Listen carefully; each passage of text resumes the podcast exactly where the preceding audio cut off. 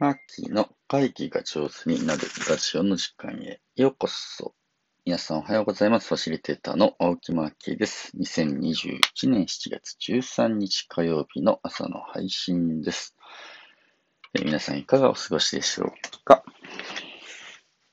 昨日ですね、うちのかみさんの誕生日だったので、あの、焼き鳥を食べに行きました。淡路島ってね、あのー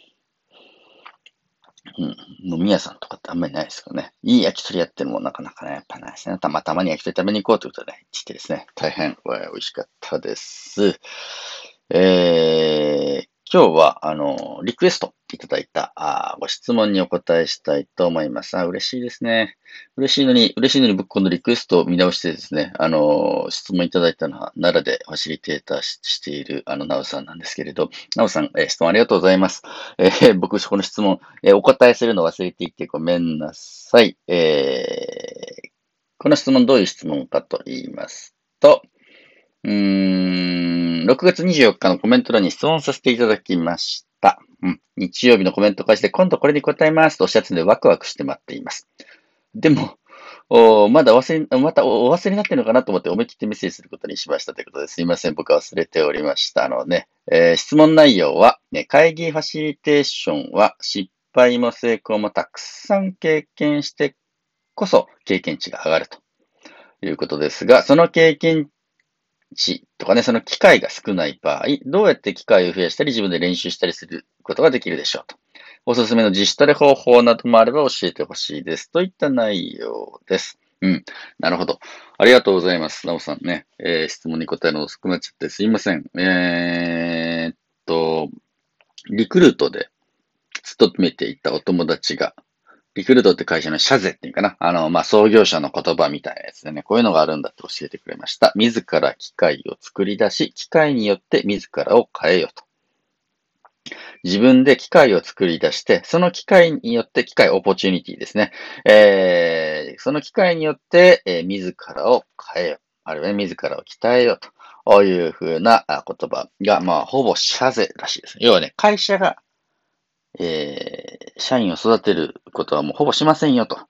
いうリクルートの厳しい教えですね、これね。で、やっぱりね、面白いんですけど、自分で機械を作ると、うん、ものすごい成長するんだな、というのもやっぱりわかります。えー、なので、この会議ファシリテーションの経験値を上げたい場合は、自分で機械を作ることです。で、そのコツはですね、えー、まあ、なおさんであれば、あ周りに、えー、同僚がいたり、え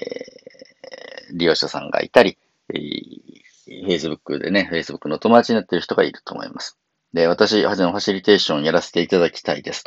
と。いうふうにしてね、言うということですね。これすごい効果的なんですけど、僕、あの、このデビューするというか自分の仕事が始まるとき2003年ですね、えー、ファシリテーションを受けたまわりますっていうチラシをね、配ったことがあります。えー、その初めの経験というのはすごくやっぱり大事ですね。うーん、10人100回という言い方で、あの、ファシリテーションの鍛え方をね、説明することがあります。で、10人100回というのは、まあ、あの、違うタイプのファシリテーターを10人ぐらい見るというか体験するって非常に大事だなということです。あ、この人はこんな風にファシリテーションするんだって、この人はこんな風に場を開く。あ、この人はこんな風に参加者のことを大切にするんだって。10タイプぐらいの、10人ぐらいのファシリテーターの方と出会うと、ははーと、私が目指したいのはこういう感じだなとかですね。あ、このタイプちょっと自分にはできないけどすごく参考になるなとか、あ、私これじゃないなと、この、このスタイル無理とか言って分かってくるんですね。10人のファシリテーター、先輩ファシリテーターの姿を見ること。で、えー、100回というのは自分で機械を作ってファシリテーションの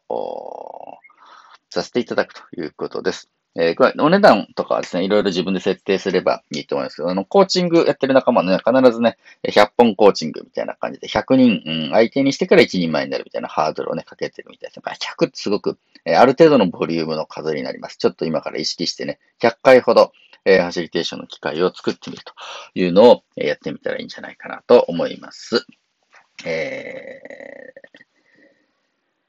すごく、あの、面白いなと思うんですけれど、100回がこうリアルのね、会議だとして、もう、そう、そういう機会はなかなか作るのが本当、ね、スケジュール的に厳しいなという人のためにはですね、こんな方法も可能です。えー、朝ドラ。朝ドラですね。NHK の朝ドラって15分。えー、今だったらね、モネちゃんですかね。あの、お天気の話をしていると思うんですけれど、うーん、朝ドラの15分を自分がファシリテーターとして見る。結構ね、すごく面白いんですよ。で、NHK 朝ドラって15分で終わっちゃいますね。15分の中でも必ずね、波があって、ハラハラするシーンとか、悲しくなるシーンとか、言い合いをするシーンとか、喧嘩するシーンとか、絶対こう波があるわけですね。もし自分がファシリテーターとしてここに座っていたらどう動くかなみたいなことね。えー、こう、朝ドラの15分の中で、え、試してみたり。えー、ナオスさんであれば、あホワイトボードミーティングとかね、うん、各訓練というのをですね、きっと積んでる方だと思いますけれど、その15分で起きていることを書いてみるみたいなことをすると、むちゃむちゃファシリテーターのイメトレとしてはね、鍛えられるなと思います。やっぱりドラマというのは人の心が動くようにできてますので、えー、その動いている心みたいなやつをどう捉えるのかみたいなことはね、すごい面白いかなというふうにして思います。朝ドラで、えー、鍛えてみるというのもポジションの方法ですね。あとね、あの、イメトレをする。これはですね、すごく面白いんですけれど、おあの、世間的に、今ニュースになっていることとか、あ話題になっていることってありますね。まあ、例えばオリンピック無観客にするのかしないのかみたいなやつって、あの、必ずやっぱり会議を経て決めてるわけです。専門家はやめた方がいいというと、スポンサーはなんとか成功させようじゃないかという、アスリートにはなんかちゃんと体験させてあげたいと思う。国民感情としては、もうオリンピックなんかやってる場合なのみたいな人も何割かいるみたいな感じの、こういう情報が入ってきて、えー、菅総理の立場に立ってですね、えー、ガースと会議、一緒に会議室にいると思うわけね。で、バッハ会長来日する、えー、座る、え、小池都知事前、目の前にいる、私ファシリテーターとしてこれどう裁くか、みたいなことをね、イメトレするわけです。これすごい訓練になりますね。今の社会で、え、話されてることの論点、いろんな意見があるのもね、心に入れつつ、えー、まあね、総理大臣のお立場、あと、GG としてのね、立場。で、バッハ会長みたいに IOC ね、オリンピックを成功させて、ビジネス的にもね、ちゃんと回していきたいと考えているお立場。で何より国民の一人一人の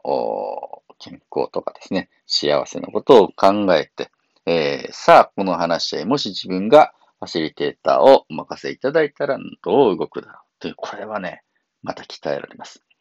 え自ら機械を作り出し、機械によって自らを変えようというね、まあ、あの、リクルートの創業者の江添さんの言葉に、あの、習うとすると、まあ、第一としてやっぱりね、えー、やりますと言って、ね、やらせてもらうこと。これがね、非常に大事です。えー、必ず周りでファシリテーターを必要としている話し合いの場面というのはあります。私は手伝います。えー、なんか手伝わせてくださいということ。二つ目はですね、朝ドラの15分を見て、えそこでイメトレをすること。これ毎日動いてますので、これ結構面白いところだと思います。で、三つ目はイメトレをすると。えー、最近ニュースになっていることで話題になっていることとか、世論が割れていることですね。えー、そこの話し合いで何か決めなきゃいけないぞみたいな感じの